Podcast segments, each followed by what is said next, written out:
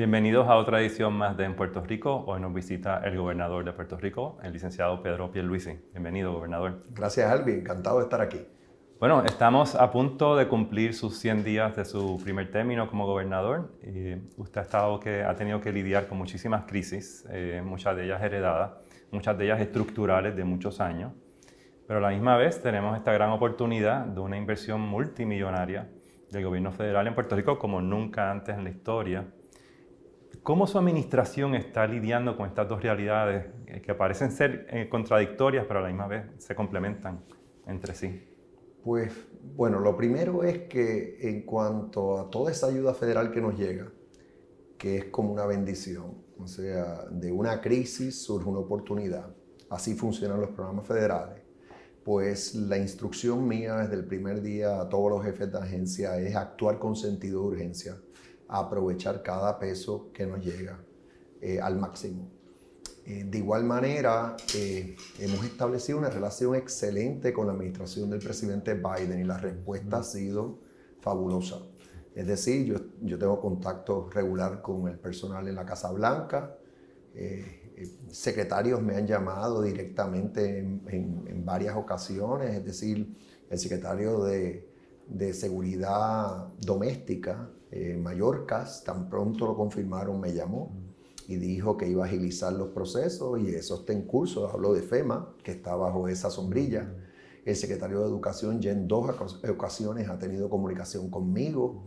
Él es de origen boricua y otra vez a, disposición descongeló una cantidad enorme, casi mil millones de dólares en fondos federales que estaban aguantados por diversas razones, incluyendo que no se había eh, concretizado o terminado con la contratación de un prácticamente un síndico que se había ordenado que tuviéramos. Y yo agilicé eso, la administración lo agilizamos y ahí pues se ve luz al final del túnel.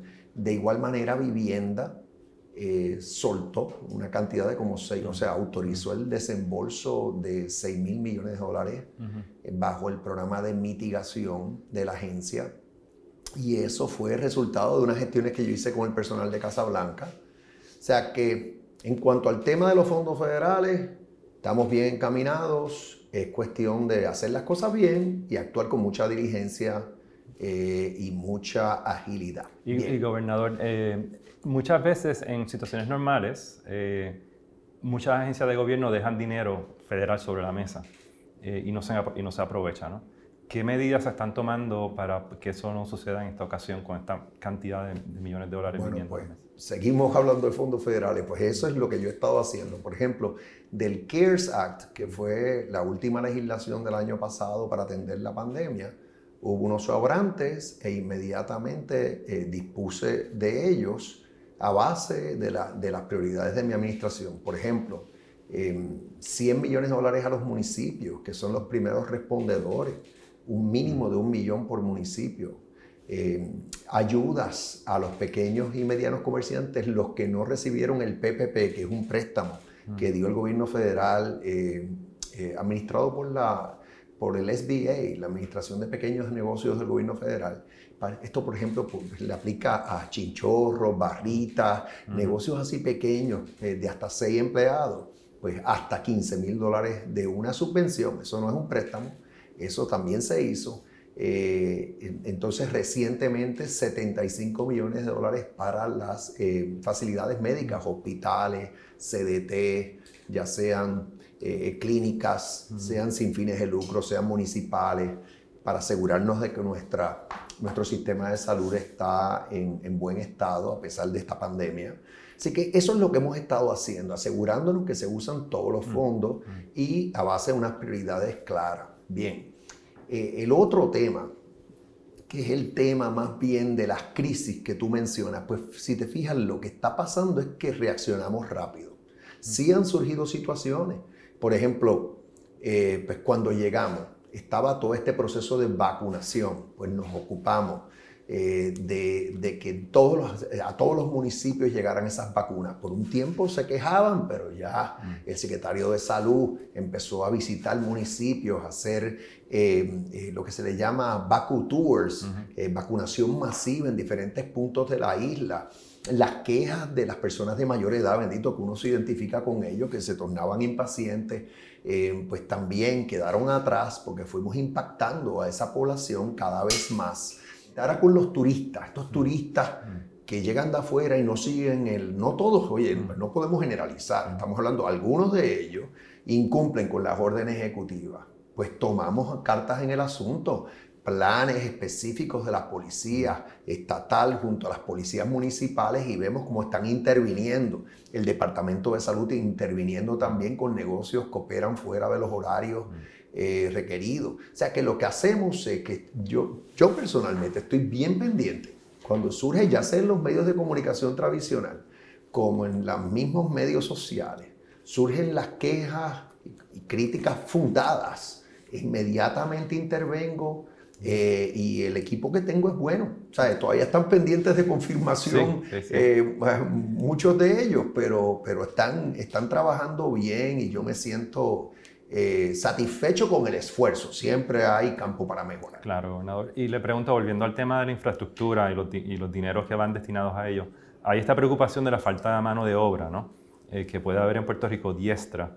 Eh, ¿Cómo está el gobierno trabajando para solucionar esa pues, situación? fíjate, otra de las cosas que hice fue emitir una orden ejecutiva para eh, crear un, comité multisectorial eh, que va a negociar, a tratar de llegar a acuerdos laborales para que la paga y las condiciones de trabajo en los proyectos de construcción sea justa y razonable. Eh, ahí vamos a tener representantes del sector privado, es decir, entidades como la Asociación de Contratistas Generales y la Asociación de Constructores, pero también representantes sindicales, uniones que precisamente eh, están en esta área de la construcción, y los funcionarios de gobierno eh, que tienen inherencia en esto, es decir, el secretario del Trabajo que va a presidir el comité, como el que dirige COR3, que maneja FEMA, Vivienda, que maneja pues, el programa de CDBGDR, acueductos eh, y alcantarillados, energía eléctrica y transportación de obras públicas, porque son las entidades grandes contratantes. Y ahí yo estoy buscando otra vez que, que pues, no haya renuencia a trabajar en la construcción. También aumente el salario mínimo para esos proyectos con fondos federales. Lo equiparé al salario que paga el gobierno federal cuando hay cualquier contrato o compra del gobierno federal. Em, que es alrededor de 10.95 la hora, pero eso se ajusta todo el tiempo. Ahora, no es meramente salario mínimo, por eso quiero los acuerdos laborales, porque lo importante es que toda la escala salarial sea justa. Ese 10.95 debe ser para el que no tiene mayor adiestramiento y es el, eh, el que está comenzando a trabajar pero y el resto, los diestros, que estén bien pagos. Así que sí, es un buen punto y lo estamos atendiendo. Otro de las crisis que hay aquí, y esta tú dijiste heredada, esta sí es heredada, es este asunto de la columna corta. Vimos en el sur que se colapsó, destruyó una escuela que tenía columnas cortas. Entonces, ¿qué sucedió? que no se repararon el año pasado. Entonces, desde que llegué me di cuenta, entonces emití una orden ejecutiva para agilizar los procesos de contratación en el área de educación a propósito, porque sé que estoy contra el reloj, porque aquí viene un semestre académico en agosto. Si decimos que, estoy redondeando, hay 850 escuelas en Puerto Rico, pues como 650 tienen columnas cortas. ¿Y estamos a tiempo para las bueno, estamos en eso. O sea, estamos desplegados. Ya la Junta de Supervisión me tomó un tiempo, pero autorizó el gasto para hacer el, el, estudio. Es básicamente como una inspección de todas las escuelas, determinar cuántas columnas tiene cada escuela que hay que, eh, que, hay que reparar. Y entonces vamos a estar haciendo contrataciones en todas las regiones ejecutivas eh, tener muchos contratistas por, por, región, no meramente uno, sino por decirle hasta 10 contratistas.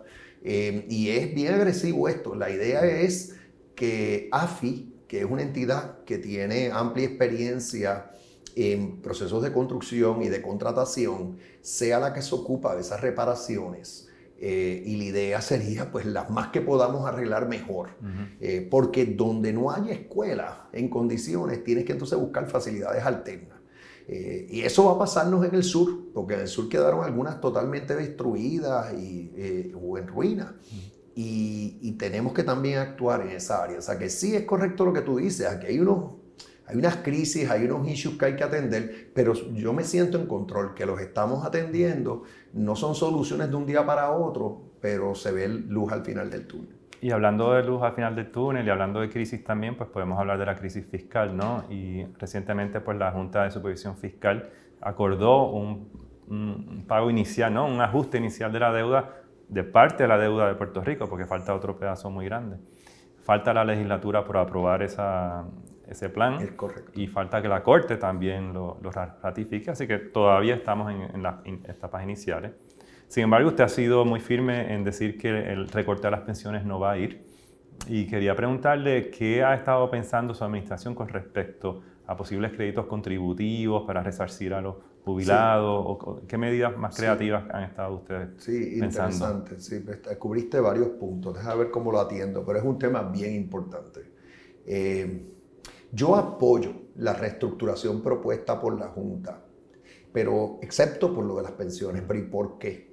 porque asesorado por AFAF y los consultores de AFAF, lo que yo estuve velando en todo momento en esa, en esa negociación, si le llamamos así, y en ese proceso de presentar ese plan de ajuste de deuda, es que el pago que termina haciendo el gobierno de año en año para toda la deuda del gobierno, toda la importante, que incluyendo COFINA y el gobierno central, eh, sea justo y razonable, sea algo que nosotros podemos efectuar, porque la idea no es volver a caer en una, en una bancarrota de aquí a tres o cuatro años, eso sería totalmente eh, inaudito.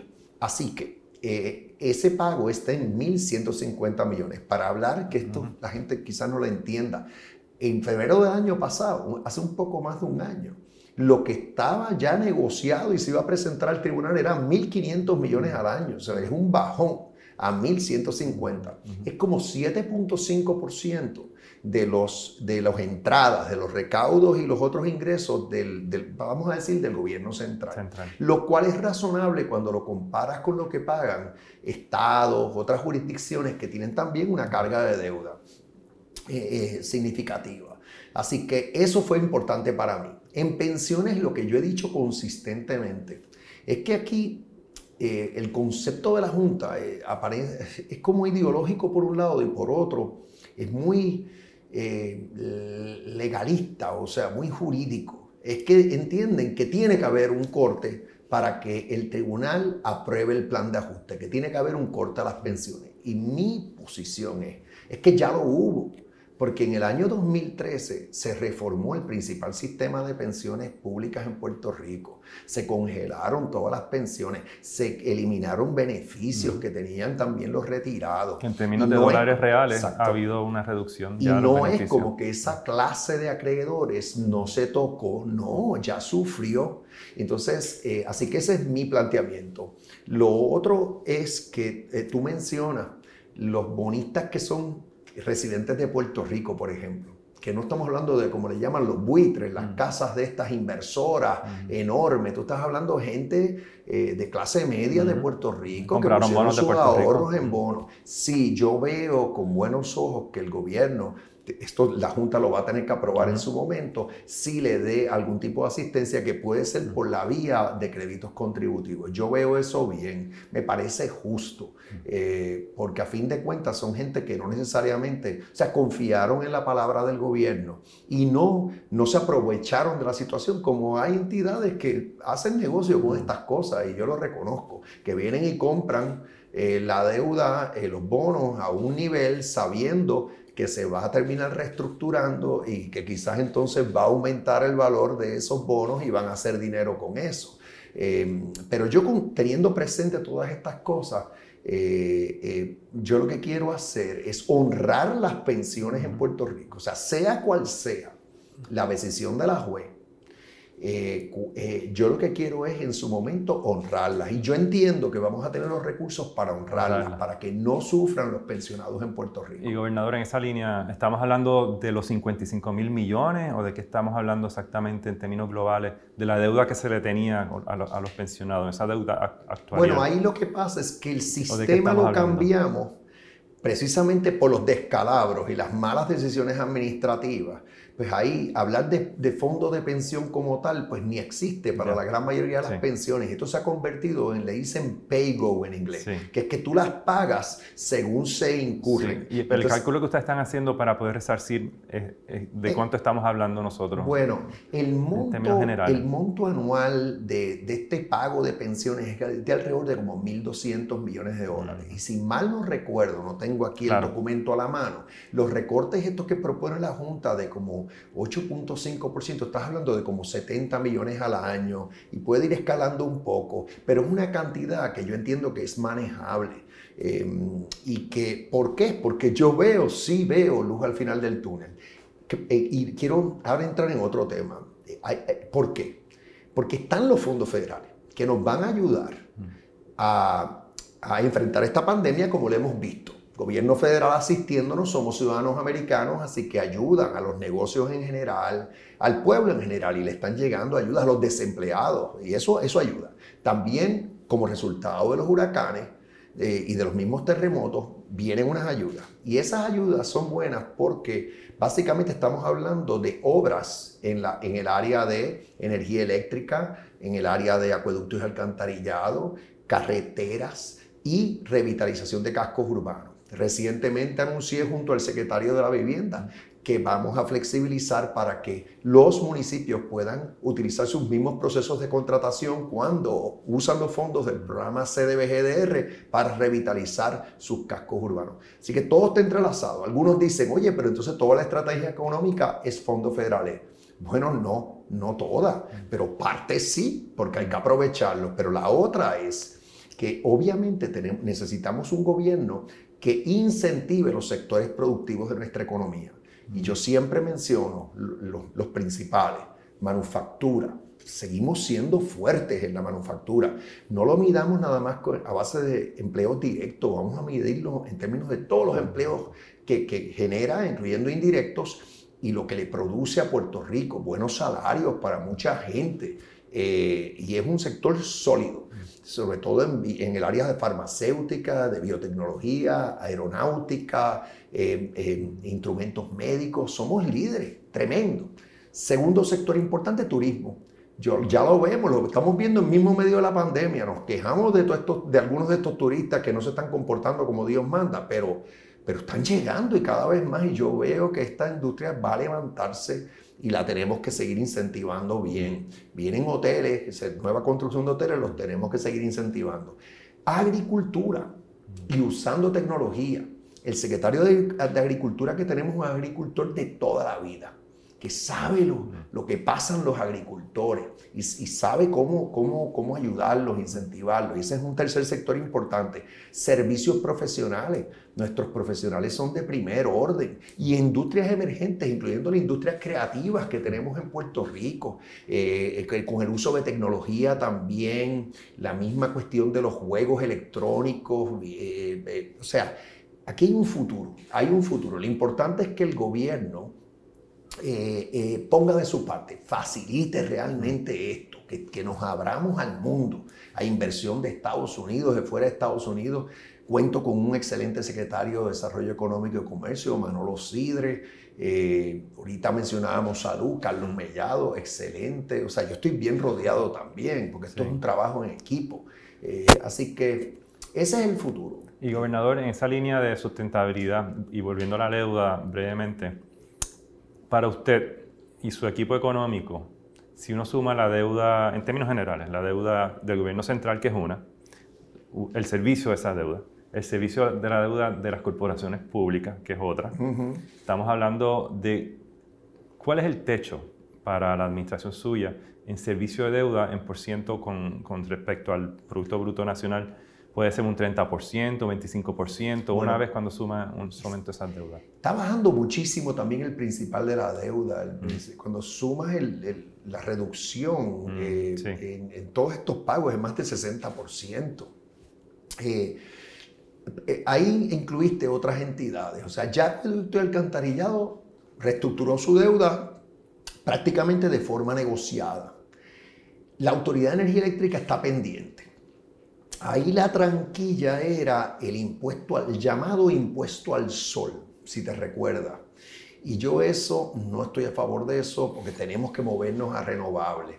Pero yo veo esa, esa es la próxima. Tan pronto ahora eh, eh, pues se, concretice esto del plan de ajuste del, gobierno central, el próximo tiene que ser el plan de ajuste de, de la Autoridad de Energía Eléctrica. Ahí es importante que esa transformación se dé. Yo sé que genera controversia, pero es importante que eh, la P3 se dé. Si hay que mejorarla, se mejora. Pero no podemos hacer más de lo mismo, no podemos seguir básicamente, vamos, le tengo que recordar a la gente María, eh, o sea, en manos de la autoridad, eh, con sus ineficiencias, caímos. Y habían lugares en Puerto Rico que no, no tuvieron luz por, por, un año. Y ahora que Luma va a estar este, tomando control ¿no? el primero de junio de las operaciones de energía eléctrica, ¿qué áreas usted eh, entiende que pueden mejorarse? ¿no? ¿Qué áreas le inquieta a usted del, del Bueno, obviamente el área que les, que les compete es transmisión y distribución. Todo este proceso de, de ganche, eh, limpieza, mantenimiento de líneas es clave, más en una época de huracanes. O sea, y, y ya Luma se comprometió, por ejemplo, a en menos de tres años el que eh, haya una reducción de 30% de los apagones en la isla. Y por otro lado, de que la duración de los apagones haya una reducción de 40%. Eso es una métrica clara para la cual están comprometidos. También se comprometieron a no solicitar alzas en la tarifa. Eh, la única alza que uno puede pensar es la que tenemos cuando sube el costo del petróleo, de la gasolina, por ejemplo, que eso pues, ahora mismo está ocurriendo. Pues ahí eh, lamentablemente, hasta que no nos salgamos de la energía de fuentes fósiles y pasemos a energía renovable, que una de las bondades que tiene la energía renovable es que tú, puedes, tú tienes unos costos fijos, pues vas a estar sujeto a situaciones de mercado. Pero es en las líneas de, transmisión y distribución que tenemos que tener la mejoría, también en el trato con eh, los consumidores en general, en los acuerdos de, eh, de metering, como le dicen, de medición neta, porque aquí la idea es que cada vez más propiciar que la gente eh, tenga placas solares en sus casas y que no dependan de la autoridad para su consumo, por lo menos que no dependan totalmente. Y ahí es importante que haya un buen sistema de, medición para que te den el crédito cuando tú aportas energía al sistema. Eh, y, todo, y en esa dirección nos tenemos que mover. Las métricas de, la P3 tienen que también estar midiendo la P3 desde el punto de vista de cuánto están propiciando esa energía renovable. Eh, pueden ser también microredes que queremos establecer en Puerto Rico, cooperativas eh, de energía por todo Puerto Rico, porque la idea es que cada vez más esta, el suplido de energía a nivel central sea se menor, se descentralice la se descentralice. y, y, esa es la visión eh, hay una controversia en cuanto a gas natural. Algunos dicen pues no que no tengamos más plantas de gas natural. Yo creo que hay que tener un balance. La, la meta es 100% de energía renovable, pero hasta cuando lleguemos a tener 100% de energía renovable, tú siempre necesitas tener un resguardo y vas a necesitar tener algunas plantas eh, con, con, con, combustible. ¿Y cuál es el mejor combustible, el menos contaminante? El que es gas natural eh, licuado. Como fuente de transición. Como una fuente de transición. Eh, porque sí, obviamente también podemos utilizar las baterías, cada vez las baterías son, están disponibles a un costo más razonable, la tecnología está evolucionando, pero en lo que no es como que tú apagas todas esas plantas de un día para otro, no, porque vamos a pensar en los consumidores y en los mismos comercios Tú no los puedes apagar, tú no les puedes interrumpir su servicio eléctrico. Es, una es un servicio esencial. Pero volviendo a, tu pregunta, yo entiendo que la deuda va a ser manejable. La misma eh, Autoridad de Energía Eléctrica va a tener un ahorro sustancial cuando se reestructure la deuda. Eh, estamos hablando de cientos de millones de dólares al año que va a tener de ahorro y eso va a ayudar para esta transición, esta transformación que necesitamos que ocurra en Puerto Rico. El gobernador, eh, dirijamos nuestra mirada ahora a Washington. Eh, sabemos que el Distrito de Columbia nuevamente radicó un proyecto de estadidad, como lo ha hecho Puerto Rico también por varios años. Están compitiendo el Distrito y Puerto Rico. Le pregunto, mucha gente piensa que puede ser eh, amenazante este proyecto de ley contra la causa de la estadidad. Eh, ¿Usted comparte esa opinión? ¿El del Distrito de Columbia? No, al revés. Noté que James Raskin, que es un representante eh, em, en, la Cámara Federal... Quien llevó la investigación de la impugnación de, Trump. E, exacto. Y pues él mismo dijo le, indicó a los republicanos que se están oponiendo a la estabilidad para el Distrito de Colombia que entonces pues miren a Puerto Rico como otro estado en potencia. Les recordó que usualmente, últimamente han entrado en pares. Cuando se convierte un estado, entran dos y dijo que en Puerto Rico no solo hay demócratas, sino también hay republicanos y que puede balancear la cosa. Me llamó eso la atención. Yo apoyo la estabilidad para el Distrito de Colombia y obviamente apoyo la de Puerto Rico. Pero fue interesante ese, ese comentario de un representante en medio de una vista pública en esta reciente eh, allá en el Congreso. Eh, aquí, lamentablemente, este asunto del estatus en Puerto Rico eh, genera controversia y algunos, eh, incluyendo en el Congreso, la congresista Velázquez, la, la congresista eh, eh, Cortés, Ocasio Cortés, Ocasio Cortés están proponiendo otra vez que otros métodos para resolver el estatus. Me parece a mí que deben darse cuenta que el pueblo se expresó. Aquí la misma congresista Velázquez hizo campaña por el no. Y, todo el que se opone a la estabilidad, por las razones que sean, tuvo la oportunidad de votar no. Y él sí prevaleció. Entonces, habiendo ya tenido ese resultado, es decir, que una mayoría escogió la estabilidad en Puerto Rico, yo creo que la bola ha pasado a la cancha del Congreso y ahora es el Congreso el que tiene que contestar sí o no a la estabilidad en Puerto Rico. Me parece, entonces, los que no estén a favor de la estabilidad para Puerto Rico. Pueden cabildear al Congreso y pueden eh, ir al Congreso y decir, mire, Congreso, no le ofrezca la estabilidad a Puerto Rico y yo lo voy a tener que respetar. Pero tienen que entender que esta situación es esa. Es estabilidad, sí o no. Entonces, eh, si es sí y es el sentir de la mayoría, hay que respetarlo. Y el que sea independentista siempre va a ser independentista. Yo lo reconozco, los hay en, en Hawái, los hay en, en Alaska, los hay en Texas, por decir tres estados. Eh, pero hay que respetar a la mayoría. Y, el Congreso no se ha expresado. O sea, que yo reconozco que ahora, ahora lo que hay que hacer es meterle presión al Congreso. El proceso este de convención de estatus para elaborar opciones, siempre eso lo que va es a dilatar. Ya salió el liderato, gran parte del liderato del Partido Popular en Puerto Rico objetando que no se incluyó el estatus actual de Puerto Rico. O sea que ves, es que es el cuento de nunca acabar. Por lo menos en el sí y el no, tú tienes a todos. Porque el que quiere la estabilidad dice que sí, y el que no, no. Y lo mismo pudiera hacer con la independencia o la libre asociación, pero hay que respetar estos Gobernador, y este, estos dos proyectos, el de Velázquez y Ocasio Cortés y el de Jennifer González y, Daniel Soto, van a vistas públicas posiblemente En, la, en la Comisión de Recursos Naturales de la Cámara. Eso es así. Eh, sí pasan hay dos, dos, proyectos compitiendo por la atención de Grijalva y de toda la comisión. correcto. Eh, así que allá hay una complejidad ahí en sí. Eh, pero de todas maneras, digamos que eh, hay un resultado favorable, un informe favorable. Baja el informe favorable para, al, Pleno de la Cámara del proyecto del PNP.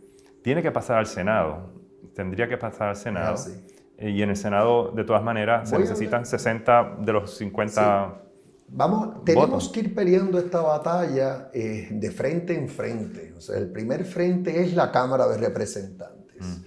Eh, mi experiencia en la Cámara es que eh, el liderato en la Cámara Federal no lleva proyectos al hemiciclo de la Cámara Federal, al Pleno, a menos que entienda que están los votos para aprobarlo. Allí casi, casi nunca uno ve un proyecto que no se apruebe. ¿Okay? Así que vamos paso a paso. Primero se van a dar esas vistas que tú mencionas. Hay que ver luego de esas vistas qué hace la Comisión de Recursos Naturales, que tiene que entonces rendir informes sobre los proyectos, cómo se ve esa votación. y después eso pasa a manos del liderato y tiene que decidir cuál de los proyectos tiene más aceptación y más probabilidad de éxito. Así que no nos adelantemos. Yo, obviamente estamos en pandemia, el Congreso no está operando como siempre, pero tan pronto habrá las, se abran las compuertas, yo estaré por aquellos lares junto a Jennifer. Eh, he ido y he estado en comunicación electrónica con miembros del Congreso pero lo voy a seguir haciendo. Entonces el Senado, admito, que es un frente de batalla más duro eh, por las mismas reglas del Senado. Pero me he dado cuenta que los demócratas están cada vez más insistiendo que se elimine este requisito de 60 votos. Eh, si eso se elimina, pues entonces mejora la situación. Y lo último que voy a decir, es que el Congreso cambia cada dos años. O sea que tampoco, si por alguna razón, yo no me quiero adelantar a los eventos, pero si por alguna razón en este Congreso no hay acción en el Senado, hay que ver qué Senado vamos a tener de aquí a dos años. Eh, por lo que tengo entendido, los demócratas tienen una buena mm. oportunidad de reclamar más sillas en el Senado y eso ayudaría a la causa estadista. Hay republicanos que apoyan la estabilidad, por cierto, y yo pensaría que cada vez más deben apoyarla más, pero reconozco que la mayor parte del apoyo viene de las filas demócratas, o sea que mientras más demócratas tengamos en el Senado, eh, mejor para la, la estabilidad. El gobernador, pues usted ha estado básicamente cubriendo muchísimas bases en el, en el ambiente político de Washington y Puerto Rico, ¿no? Secretario de Justicia, comisionado residente dos veces, el gobernador ahora. Eh, usted va a estar cumpliendo años próximamente también. Correcto. Así que debe estar, y, y está en, sus primeros 100 días de su primer término. Eh, ¿Qué reflexión le provoca el Puerto Rico que usted vio cuando usted estaba viniendo por las filas, ¿no? subiendo por las filas del partido? El Puerto Rico que le tocó gobernar y el Puerto, Puerto Rico que le toca dejar como legado.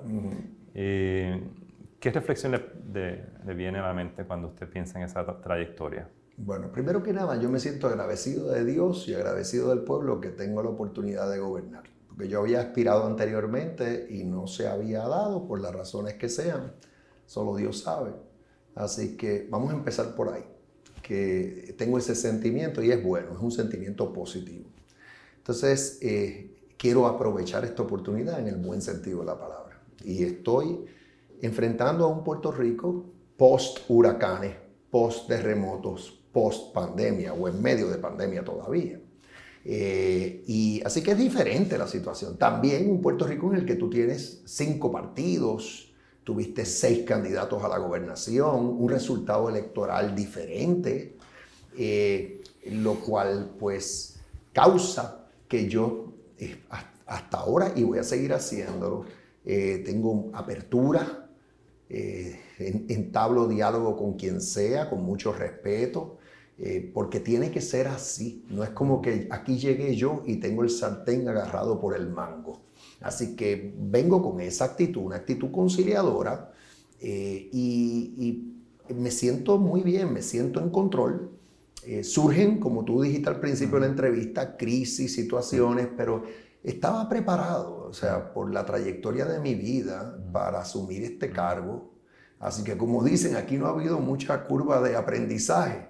Eh, y ahora lo importante es que yo me mantenga enfocado eh, en llevar a Puerto Rico al progreso, en dejar atrás esa quiebra tan bochornosa y en tratar de resolver este problema del estatus, que es el que te reconozco que más nos divide, es más, ese es el más difícil mm. De navegar, porque obviamente eh, pues tenemos más del 52% de la población a favor del ideal que yo eh, abrazo, pero por otro lado, el resto eh, en contra. O sea, que, y yo estoy muy claro mm. de que tengo que manejar esto con, con mucho respeto.